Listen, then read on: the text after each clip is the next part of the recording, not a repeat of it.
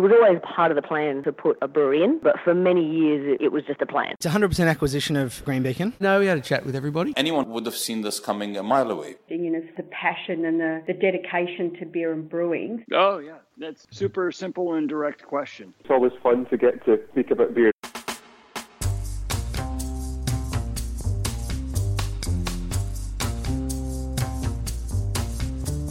And that's just what we're here to do, talk about beer. I'm Brews News editor Matt Kirkegaard, and thanks to Cryomalt, this is Beer as a Conversation, our weekly sit-down with the people shaping the beer industry, and through these conversations we dig a little deeper into the stories behind the business of beer and brewing. The Australian brewing landscape is evolving rapidly, and here we try and make sense of what is happening and better understand the issues shaping the industry. This week, something a little different. While the lockdowns have stopped us from getting out and about to chat with brewers, it has made it possible for us to catch up with some of the people we have found interesting and had on our list to have a conversation with for some time. One of those is my guest today, Stefan Mullemans, General Manager at Yeastmaker Fermentis. I first met Stefan at Seabrew in Bangkok last year and was intrigued that the head of a yeast company has spent fifteen years working in the hops industry, as well as opening a Belgian craft brewery. When I was at the Fermenter Sharing Day in Lille last year, I was hoping to get some time to chat with him, but his schedule didn't permit it. With the world in lockdown, I was finally able to get some time in his schedule and find out a little bit more about his background, including asking questions such as, how did a Belgian beer lover come to work for a U S hop grower, and whether hops have changed his expectations for Belgian beer. And in that context, we also got to talk about where yeast is headed as a featured ingredient in beer. The rise of sour beers, ultra-low alcohol beers, and also hazy beers have all had a big impact on the focus that has been given to this sometimes underappreciated ingredient. I had hoped to speak a little bit more about the brewery that he established and ran for eight years, whose name I won't even attempt to pronounce, but time didn't permit for that, and we'll hopefully get another chance one day. In the meantime, I hope you enjoy my conversation with Stefan Mullemans from Fermentis. Stefan Mullemans, welcome to Beer as a Conversation. Well, thank you. Thank you, Matt. Thank you for giving me the opportunity to, to talk to you. It, it, it's my pleasure, and it's been something that I've wanted to do since I was fortunate to, to visit uh, Fermentis last year for your sharing day and be present as you had distributors from around the world talking, uh, and you were able to, to talk to them about the development. But unfortunately, in such a busy day, I didn't get a chance to sit down uh, with you on microphone. So uh, thank you very much for making time, but I guess with how things are at the moment, more than anything, I want to ask, how are things going uh, for, for, for you and your team uh, over in France? Yeah, you're right. It's, um, it's a very special time, you know. Um, first of all, I have to say that everyone is doing really well, and uh, every individual, every person uh, in our team and around our team, uh, all the service providers that we work with, all the partners, uh, most of the people, if not all, are doing really quite well. Uh, we're very fortunate about that. Of course, very quickly, and, and that's the first thing I have to say, we've been, I think, quite, quite, we've been reacting very, very fast, very, very fast to the situation, putting in place new rules, new ways of working, collaborating, communicating, and, and everyone, every person has really stepped into it Uh, very quickly and, and taking a new role with even some pleasure. Uh, now with time, it might become more difficult, but uh, uh, hopefully the wave of the development of this virus will will will slow down, or development will slow down as we move ahead. And that will allow some people to get back to more normal lives uh, early rather than too late. Now, Fermentis has offices around the world, including some in China. So did you have early notice or early awareness? Did you have to take precautions because of what was happening in China for your team? Yeah, we we were, you know, actually I'm I'm a member of the executive committee of the Lesaffre group that Fermentis belongs to. And uh, in January, we had a, a COMEX meeting with the COMEX team of the group, and The, the general manager of Lesaffre China was attending. He was there. And it's just the time when, when it started to develop quite fast. And as we were together as a COMEX team, we immediately talked about the topic and set up a, a crisis management cell uh, inside the group Lesaffre, and then a crisis management cell across different business entities of the group. And we were able to very quickly analyze the information, react to it, and, and set up the the right yeah, the right uh, organization to to try to, to counter what was happening, and more importantly, protect uh, the people uh, that are part of our group, and, and make sure that we could also continue our activity, because we quickly realized that as a yeast manufacturer and yeast supplier, we had a quite important role to play in society. You know, without yeast, no bread today, and uh, and we contribute to the manufacturing of one bread out of three in the world. And so it's uh, it was it was really important that we protect the plants and the people and and our processes, so that we can continue to supply our products uh, throughout the world to all the customers.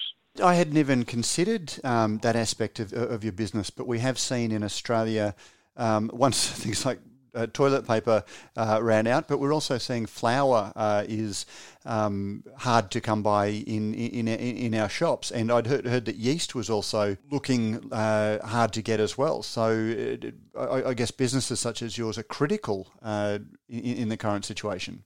Yes, it is. And, you know, for example, uh, at Fermentis, today, uh, because of our business development uh, in the last five, six years especially, we've had to look at uh, alternative production sites for beer yeast, for example. And last year we decided to produce some beer yeast in Italy partly.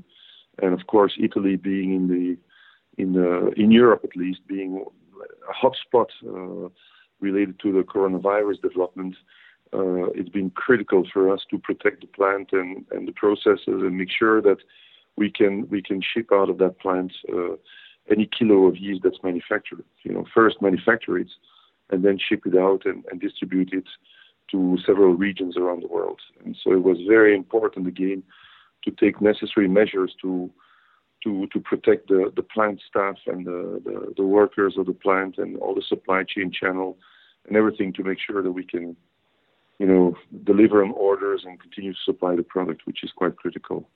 More so for bread than for beer, but even beer is a very good complement to bread, as you know. You know, yeah. Beer and bread go together, and, and, and, and people usually eat bread and drink beer with it. Uh, look, I, I, I think I could envisage two or three weeks in lockdown without bread, um, but two or three weeks in lockdown without beer, that might be a whole other thing for me. True. So it's been, you know, it's been, it's been really a, an, an important thing. And what I what I told you before we started this interview, which is quite important to me, is throughout this crisis, with the structure we put in place and, and, and the management structure we put in place, and and the people reacting and, and working all together, we have to realize, you know, that such a little virus, uh, which can spread out so fast, you know, it makes us ask us a lot of questions about, you know, who we are in this world in the end. And, and, you know, it's it's like a war. Many presidents and many people have made reference to war, but it's uh, it's even more tricky, because you can't actually see it. You can't see it, you can't feel it, you can't taste it. And so people, because of that, they, they don't know always how to react, and they don't know how to behave, because you don't have that that perception. You know, when you see something, it's more easy to react than when you don't see it. And all you can see here is when you have fever, or when you have when you have some symptoms, then, then you can start to react. But but people have a trouble to, to react in advance and be prepared, because they, they can't just, you know, grasp it and, and feel it completely. And so it's very important uh, for us to understand who we are, and and also it's very important to, based on that, uh, establish our priorities, and priorities also for the future, because, you know, not only for now, but what's going to happen next. Many people have said that. You read it, you hear it, but we have to be convinced it's true. Uh, there will be, before the crisis and, and, and after the crisis, even more so than when we had a fiscal or financial crisis about twelve, thirteen years ago. You know, I think it's going to be uh, it's going to be quite interesting. We don't want to sort of just talk about uh, the, the current situation, because I really wanted to talk about uh, yeast. But before we move to that, um, tell me a little bit about how you came to, to, to be in the industry, because I know that you've got a background in food science, but you also spent uh, a, a considerable period of time as the uh, Europe uh, sales director for uh, a hop company. Yeah, correct.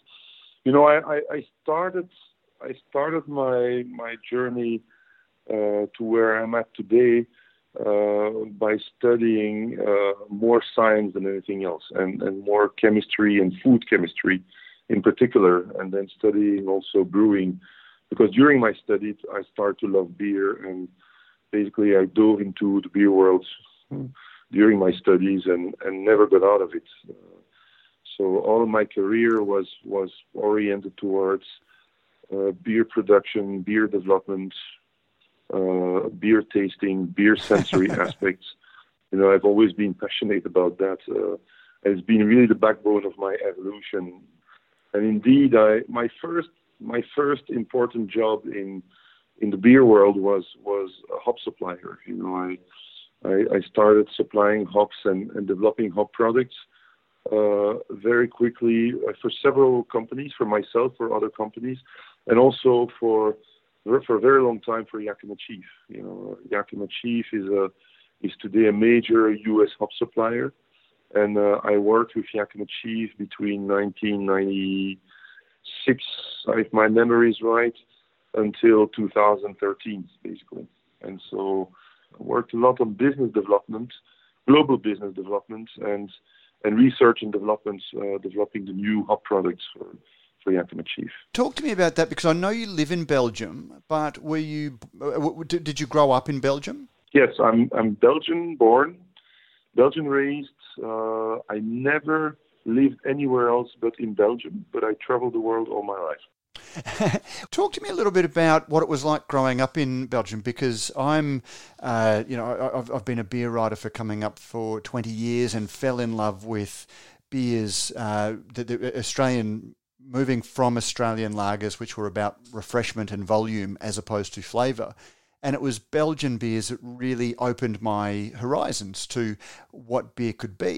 For for, for somebody who grew up Belgian uh, and, and drinking Belgian beers, what what was your exposure to, to, to beer in the first place? At home, I started drinking beer when I was uh, six or seven years old. You know, in Belgium, People people start drinking beer with a meal very early, or at least it used to be like that. It's a bit less today. Now the, the craft the craft industry, the craft beer industry has been surging everywhere around the world, but it has existed for a longer period of time uh, than just the last twenty-five, thirty, forty years even, uh, in countries like Belgium, England, uh, Germany, some other countries in Europe. You know, the craft The craft style beer uh, has existed for a much, much longer period of time, and so it is integral. It, it, it is really, truly part of the culture. And when you're when you're brought up, when you're educated, when you're at home uh, with a meal, you quickly get a beer, uh, table beer as we call it. Uh, but also, very quickly you get intrigued by beer, and so you're starting to taste all kinds of beers. And we have such a patrimonium and, and such a Such a very interesting growth patrimonium of beers, craft-style beers, uh, of so many different styles, with such a high quality that it has indeed been a reference uh, for many craft segments developing around the world, starting with the U S. You know, I've I've also owned my own brewery here in Belgium, and uh, for more than twelve years, and and every year we had brewers from around the world having. I would call it, uh, I don't know how you call it, but the beer trips around Belgium or across Belgium. And they would visit our brewery uh, to get inspired on, on, on beer recipes and, and raw materials to use and new styles and older styles. And then, of course, the craft industry around the world has taken these bases and has redeveloped them and made them evolve towards more styles and new styles. So take the, the older styles from Europe, and, and re-expand from there to develop new kinds of beer and new styles of beer.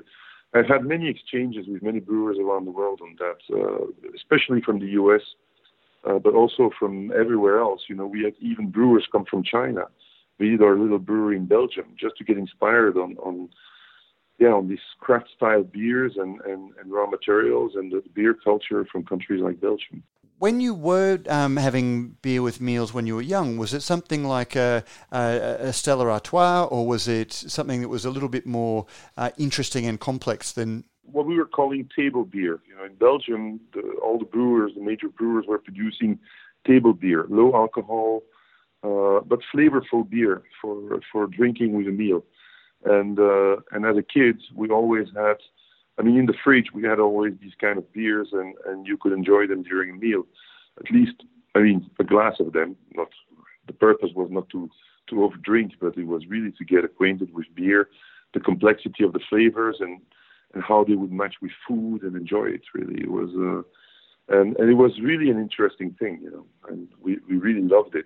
And it was a great base to expand from, to discover more beers and newer beers as you grew up, basically. It's not a table beer, but one one of the uh, uh, thrilling things for me when I was over for the sharing day last November was the trip that we had to the Duvel brewery, because that was one of the beers that just completely changed uh, my world, and to, to go to the place that it was made was uh, was very exciting.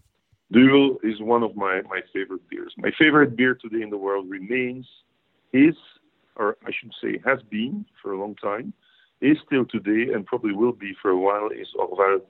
It's a Trappist uh, Trappist beer from a, an abbey down south in Belgium. Uh, it's a great beer exhibiting such a complexity. Uh, you can drink it fresh, you can drink it aged, and as it moves across time, uh, it develops always new flavors, new aromatics, and and you know more and more enjoyable. That was another wonderful experience because we uh, we visited the, the, the Brewing University, and just at, at a little cafe across the road we had lunch, and I had the Orval, and it was the freshest Orval because most of the stock that we get over here has spent quite a bit of time at sea. So it was very interesting to have it so young and so fresh. Well, you see that that's very common in Belgium, and that's again part of the culture. Many, many, many, many places you can make a choice between wine and beer when you when you go along with a meal. And, and and in many, many places, you have really great quality beers. Uh, diversity first and then quality beers. Now, talk to me then about how getting into the, the, the hop industry, and particularly the, the American hops, which tend to be very flavoursome and very different to the to the traditional hops. And when I speak to German brewers, for example, up until probably uh, a year or two ago, they were very dismissive of some of the highly hopped, um, very in-your-face hop characters that the American craft uh, brewers were doing it. But as someone who grew up in Belgium, you were working for a long time with uh, Yakima Chief hops. What was that experience like? Have you have did you in, enjoy the flavour of hops? Today, if I ask me today, I love it. maybe, maybe, maybe. Maybe at the beginning it was not so obvious, but today I really love it. You know, I love I love the flavor of hops. This being said, though, you know, that's one thing that the United States have brought to the table in the beer industry is, or brought back to the table, I would say, is uh, understand the contribution that hops can have to beer. And, you know, back in the eighties, it took a, a few brewers living close to hop fields uh, in Oregon, Uh, also in the Washington State or in Idaho, uh, it took it took a few brewers to live close to these hop gardens, to to just go and, and pick them and re-experience with them. And and fortunately, somehow I could say, uh, they attracted the, the interest of consumers, because in the U S, as you very well know, there were only a very few brewers left, only producing lagers, and, and not only lagers, but very light lagers. And so the taste of consumers were really driven by that. And, and people used to drink beer just to drink beer, but they were not truly enjoying beer. It was refreshing. It was thirst quenching, uh, quenching. It was, but it was not purely for the flavor that people were enjoying beer. It was just for the thirst and, and anything, and, and nothing else. And so some crazy people uh, decided to brew their own beers and experiment with, with hops, and some bars started to be attracted, and consumers, and, and that whole hop wave uh, started from there in the eighties by a few people. Who exactly, I don't know. But, you know, I, I used to travel there uh, early nineties, and it was the early days, and you could really go to these few people that were starting to exhibit these beers. And it was not very common to, to find them. And so I think the hop wave has become too intense at times. Uh, you know, it's uh, especially if you look at the United States, that hop wave has grown, grown, grown, and people have started to look at only hops and how can you diversify a beer only with hops. And actually, hops have become overwhelming and covering every, everything else at times. And it becomes only a hop juice and, and not...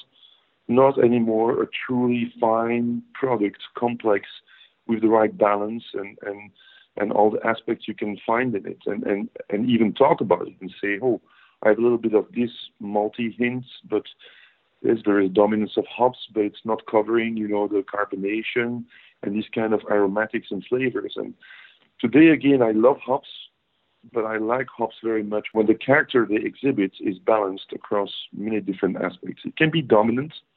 It should not be overwhelming and really be covering everything else, because it's it's becoming just purely a hop juice. And and I think that that trend and that uh, that fashion of very highly hoppy beers uh, has developed primarily in the United States, has percolated from there across the world at different pace and different rates. And I don't think every country and every region around the world will adopt this as strongly as, as the United States have done. And even in the U S at some point, that wave will start to, to go back down, and, and the appreciation of hops might be different in the future again. You know, everything is a cycle, huh? As you very well know, uh, economic cycle, product cycle, you know, everything is a cycle. Especially when you go too high in intensity, people might get a little bit uh, fed up with it faster, and it might reduce a little bit. So it was it was it was truly a, a passion. It was truly interesting to promote hops, especially in the nineties and, and early two thousands, and even today, because there's still a lot of interest going on for hops. Uh, I don't know for how long there will be. It's been a pleasure to develop new styles of beers, new kinds, and especially transfer the I P A style into the rest of the world from the United States based on hops. It's been very interesting because a lot of uh, a lot of passion has been has been generated from there. But uh, I think it might be a bit too much at times. And on top of that, today I think many people establish breweries and start brewing, thinking that hops make it all, and uh, not having the right backgrounds, a brewer background. You know, I studied brewing engineer as well uh, in my early days. Uh, brewing is quite complex. You know, it involves many different, uh, many different things. Uh, you need to be conscious, of course, of hygiene. Hygiene is of utmost importance. You need to be conscious, of course, of your raw materials uh, quality, but you need to be conscious also of every little, uh, every little process piece that you put in place to convert Uh, the grain initially, mixing it with water, adding the hops, the yeast, and any other ingredients. You need to be conscious of every little step, uh, what impact it has on the final quality of the beer, and it's quite complex. So I just want to finish by saying that, you know, hops hops should not cover it all. Yes, some styles of beer, of course, are, are great with a lot of hops, and they should remain and stay, and they will remain and stay. But, but only counting on hops is not everything. I think, indeed, yeast can bring a lot to the table, uh, other ingredients as well, and malt as well. Uh, that's the beauty of beer.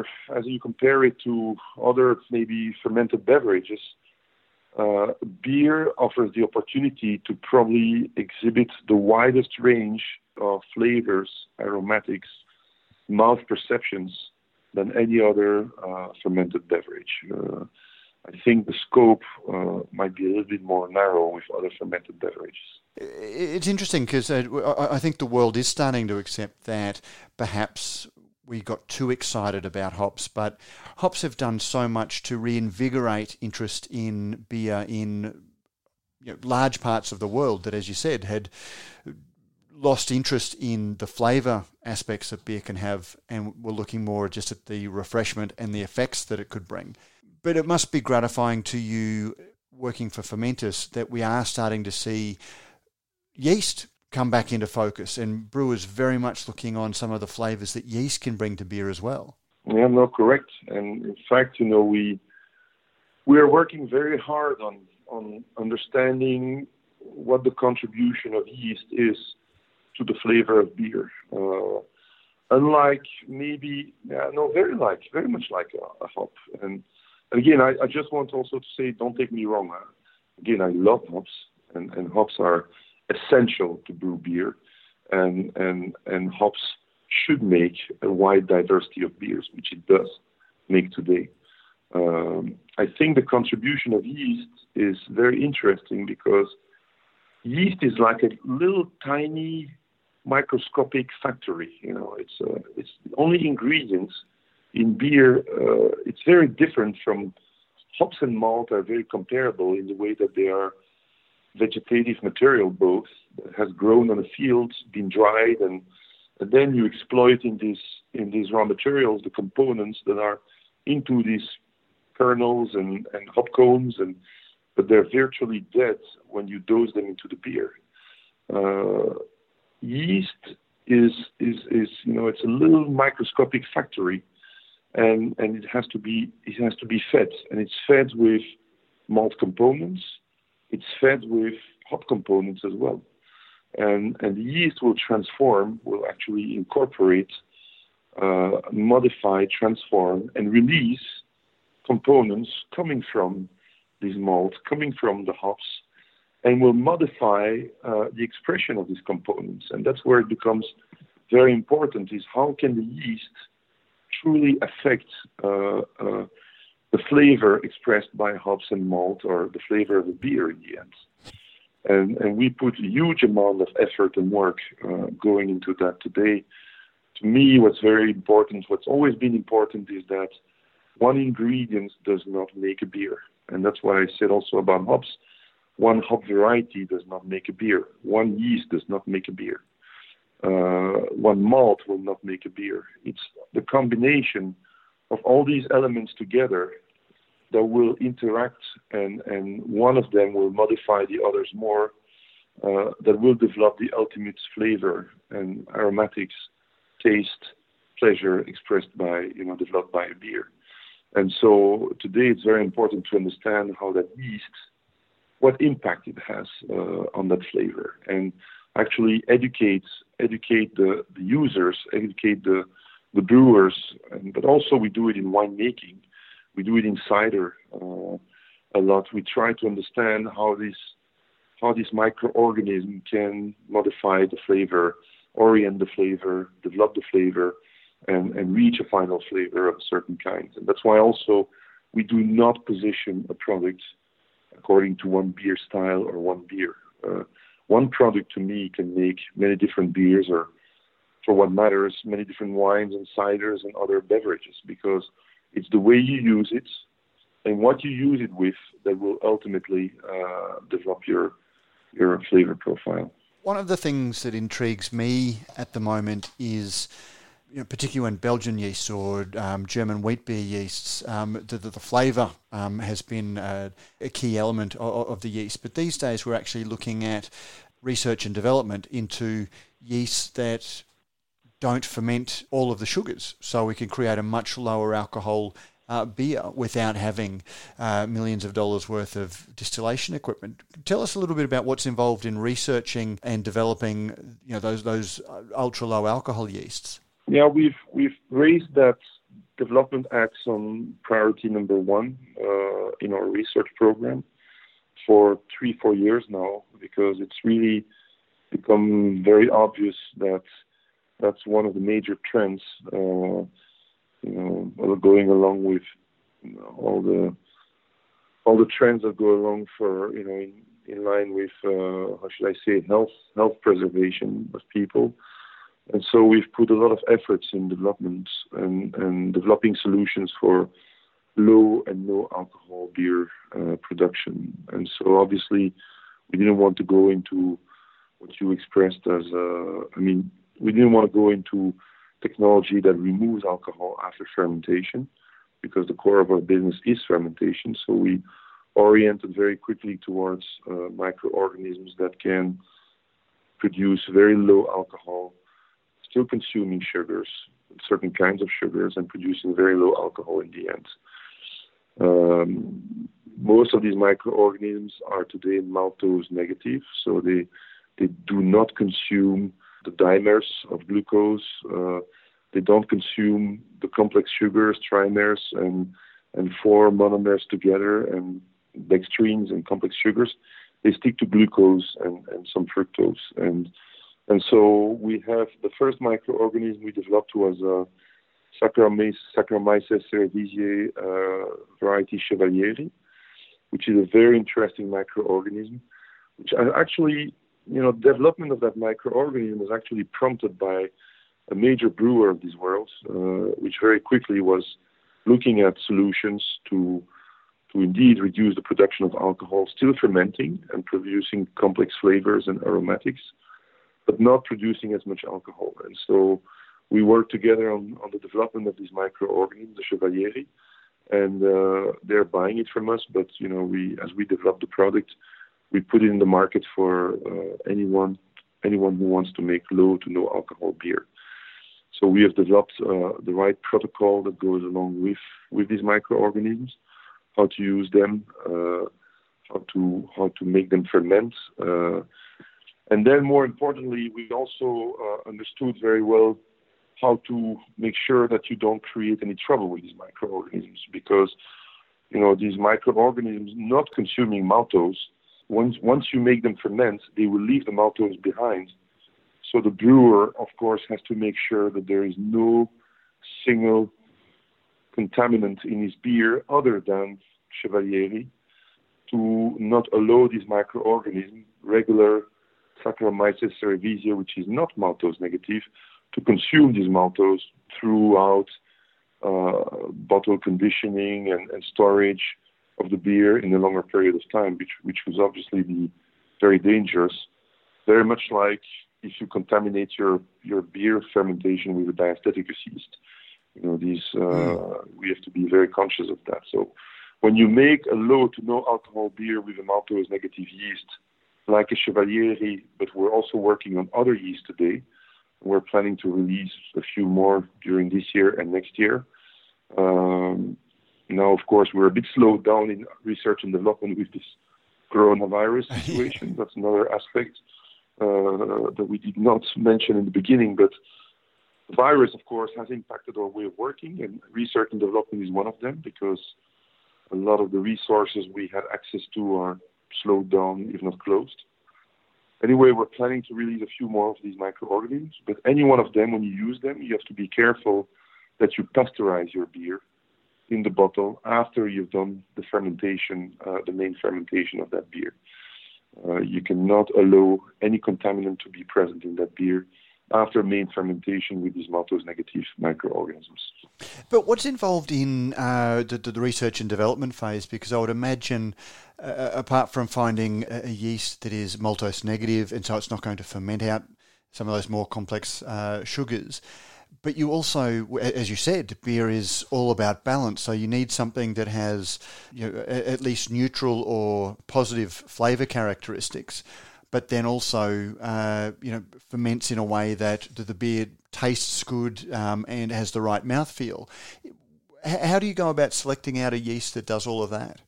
That's a broad question. Huh? Uh, that's a broad question. You know, in, in research and development today, we have three major axes that we focus our works on. Uh, the first axe is understanding the existing products we have in our portfolio. Because again, as I said earlier, we we one yeast does not make a beer. So let's understand what we have in our portfolio in terms of yeast and bacteria as well, by the way. I, I was going to come to bacteria, because that's something that a lot of that, that we often don't think of when we talk about yeast. But with, with the developing beer styles, bacteria is something that brewers are increasingly calling on. Yeah, exactly. Yeah. We can come back to that a bit later. Uh, but the first axis is understanding better our portfolio of products. Uh, and when I say that, it's in many, many ways. It's it's technically. So technically meaning how fast does it work, uh, how far does it go into the sugar consumption, uh, attenuation in this case, how, how, how resistant is it to C O two, how resistant is it to ethanol, how much does it stick together and flocculate, and how fast does it sediment in different environments. So these are the technical aspects that relate to, to the yeast.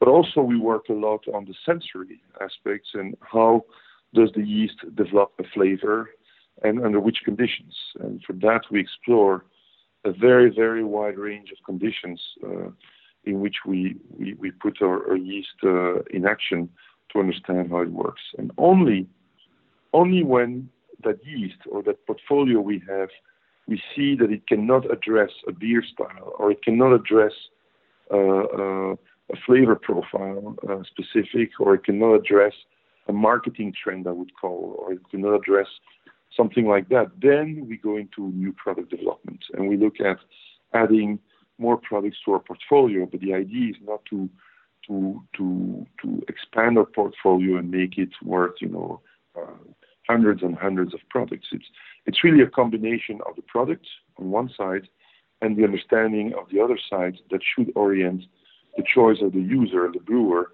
to, you know, put it in, in action and, and, and reach, you know, uh, what he wants to do. And so it's, it's, it's, so we do a lot in, in flavor uh, in one of the axes of our development program. And, and altogether also in all these respects, whether it's a new product or a product understanding, we work a lot on quality improvement as well. You know, quality has become, has always been, but it's more and more essential Uh, to these microbiological works. Uh, quality is, is, of course, very essential.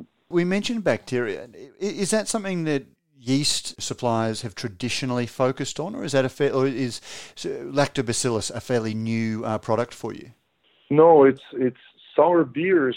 Sour beers have been existing. Have been existing for for centuries. You know, uh, sour beers are are one of the oldest forms of beers that exist. But uh, I guess, you know, hundreds of years ago, they tended to be sour naturally, whereas these days brewers are exactly. deliberately a- a- adding those to their beers. Exactly, but but uh, you're exactly correct.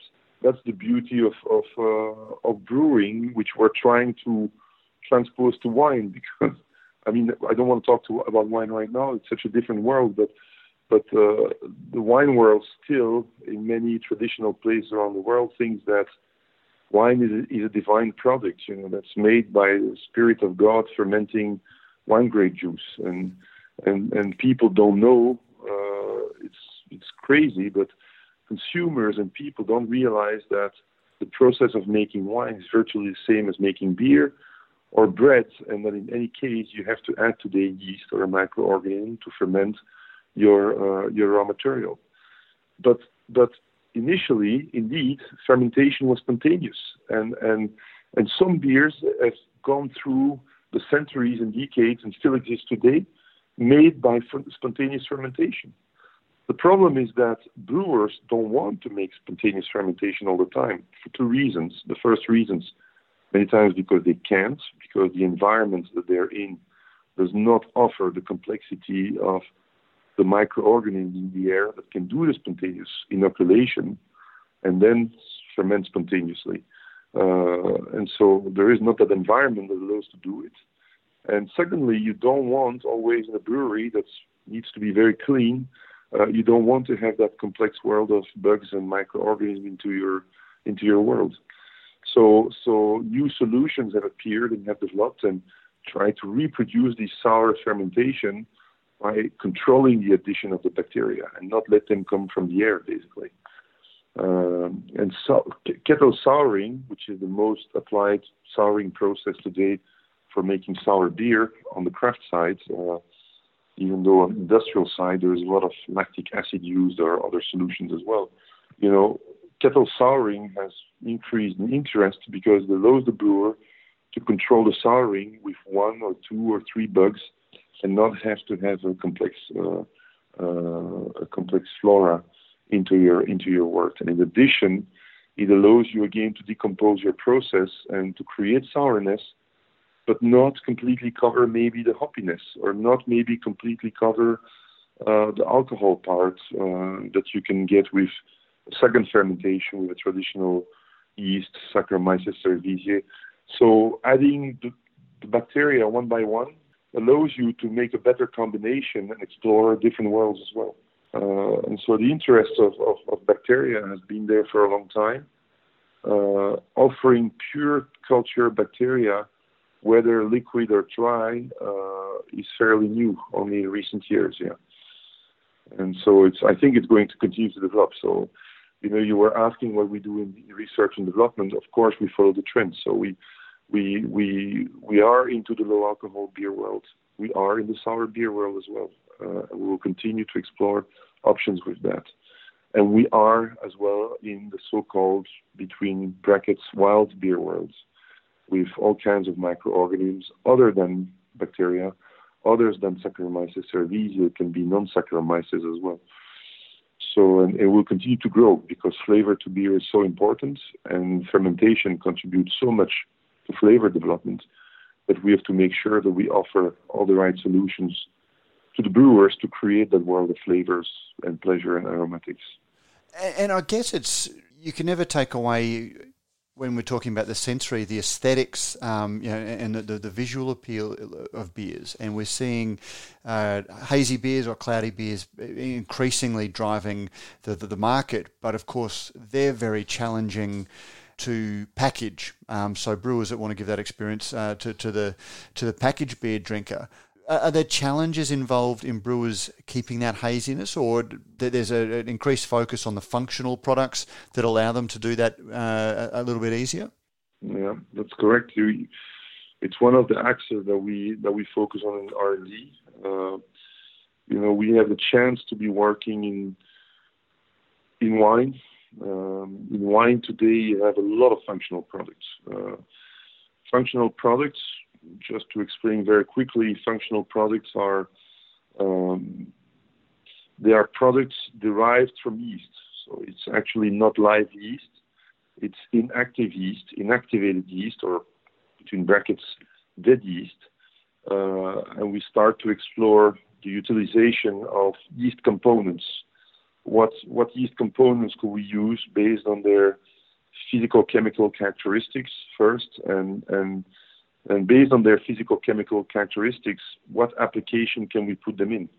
What could we use them for? As a natural uh, ingredient, as a natural component, what effect could it have on, on a wine or a beer? And in wine, it has existed for quite a while. You know, you have products in wine which stabilize the color, for example, of a red wine. You know, there are products in the wine industry derived from yeast, purely from yeast, which actually reinforce the, the, the color of the red wine, and, and, and that's one of the aspects. Another aspect, we have products that clarify a wine, you know, that will eliminate all these components, like when you clarify a beer, that will clarify the wine. We have components and products derived from yeast which protect the flavor uh, from oxidation, for example, and, and maintain the flavor on the shelf, you know, quite consistent over time. So we, we have a number of products already in the wine world, and we do try to also inspire ourselves in the beer world from the wine world, and, and have a, a cross-fertilization of projects where we can actually bring to the, wor- the beer world what the wine world has, and, and, and, and vice versa. And so today we have developed some products already for beer, uh, yeast derivatives that we call as such, or functional products as you called. Uh, yeast derivatives that will have uh, a function in, in beer. And one of the first is Spring Blanche. And Spring Blanche is a, it's a yeast protein extract.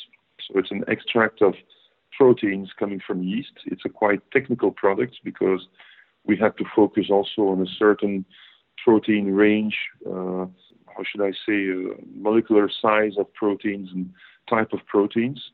Because as you very well know, haze in beer is primarily a complex of proteins and, and polyphenols. And so we, to reinforce and also understand first what, what is beer haze. Beer haze is a colloid, you know, it's a suspension in the liquid. It's a suspension of a network of components interacting with each other. And that, that network in suspension in the liquid needs to remain stable. And how can you stabilize that? You know, and that, that understanding comes from my, my hop days before. You know, we in my early days in the in the hop world, we developed a product called uh, tetrahydroiso-alpha acids, and and tetrahydroiso-alpha acids we understood played a role in stabilizing that network in the liquids and, and making a stable haze. And when I joined, you know, the, the yeast world, the idea came to also interact on that network, but from the protein side, as we had a protein source being the yeast. And so that's why we worked on this product, uh, Spring Blanche, a yeast protein extract, able to stabilize this colloid, this network in suspension, so that we have a stable haze. And we realized it has a very good effect on, on any kind of beer, almost. And especially it's been very interesting also in the New England I P A, for example.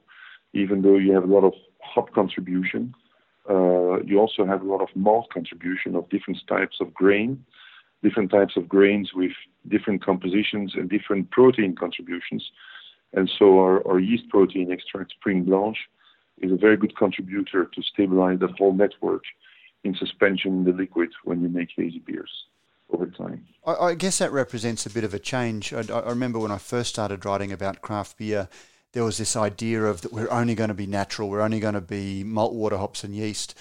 But as the market has matured and as beers travel further, keeping the aesthetics of, of, a, of a beer, keeping it look good, brewers are realising that some of these natural techniques are important to for the consumer experience, is, is, is what I'm picking up. Is, is is that one of the things that drives something like Spring Blanche? Yeah, correct. Yeah, that's exactly it. When we rethought our strategy uh, four years ago, I will not tell you all of our strategy because if I tell you, I'll have to kill you after. but uh, but I, I'll t- I won't tell you all of our strategy, but, but clearly, you know, when we, in the very early hours and, and days of, of recreating our strategy four years ago, we, we tried to understand uh, what are we there for? What is Fermentis there for? What can we bring to this world? What can we bring to, you know, to the world of beverage manufacturing and, and fermentation? And we had a lot of thoughts going into that. One of the images that came out was our vision, you know, our vision being... Um, the obvious choice for beverage fermentation is what we want to be. Well, we might never be, because it's very ambitious, and it, it might be very selfish to believe that you are at any point in time in the future, today or, or, or in the future. But it is what we want to be. And sometimes I, I think about maybe how we should write it differently.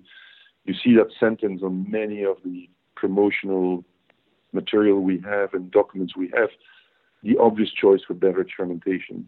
No, it's not what we are today, but it's what, what we want to be. It's what we want to become. You know, it's our dream, our common dream, and and everything. And, and when you say the obvious choice to beverage fermentation, it means that it, it means to me and to us, to our people, to our staff, it means that any beverage manufacturer, wherever he is, you know, it can be small in his kitchen, in his garage, it can be in a craft size uh, manufacturing plant, it can be in a very large manufacturing plant, uh, it can be very remote, it can be anywhere in the world, it can be in a big city, but also far away in a village. You know, when you make a beverage, you want to be creative, you want to create something of quality that people enjoy. And our, our vision is we want to be able to contribute to that wherever you are, whoever you are, whatever you make.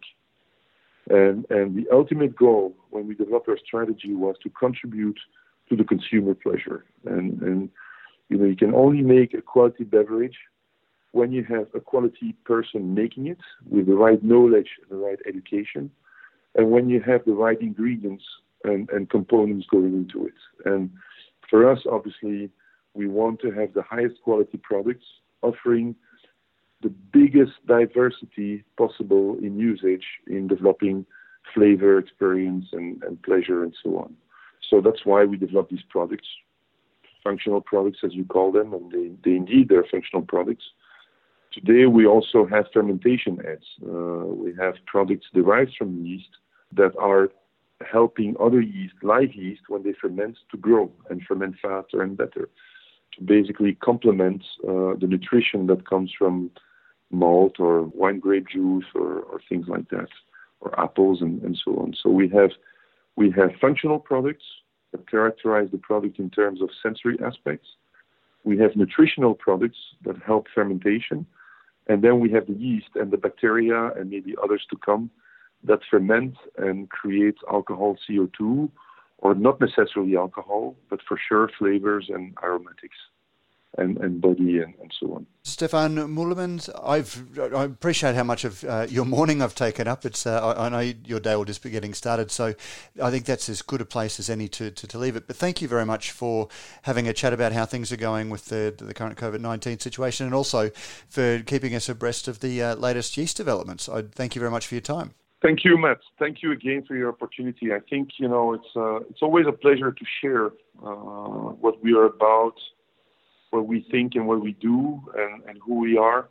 And, and I appreciate very much the opportunity uh, that you give us to, to express that. I just hope I've not been too long, too cumbersome at times, and it was clear enough.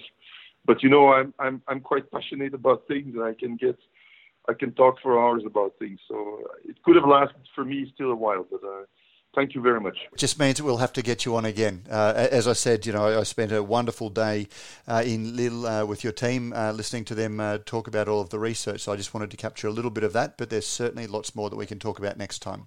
Thank you. You have a great evening. I, I can go and have a beer now with my dinner. Make the right choice.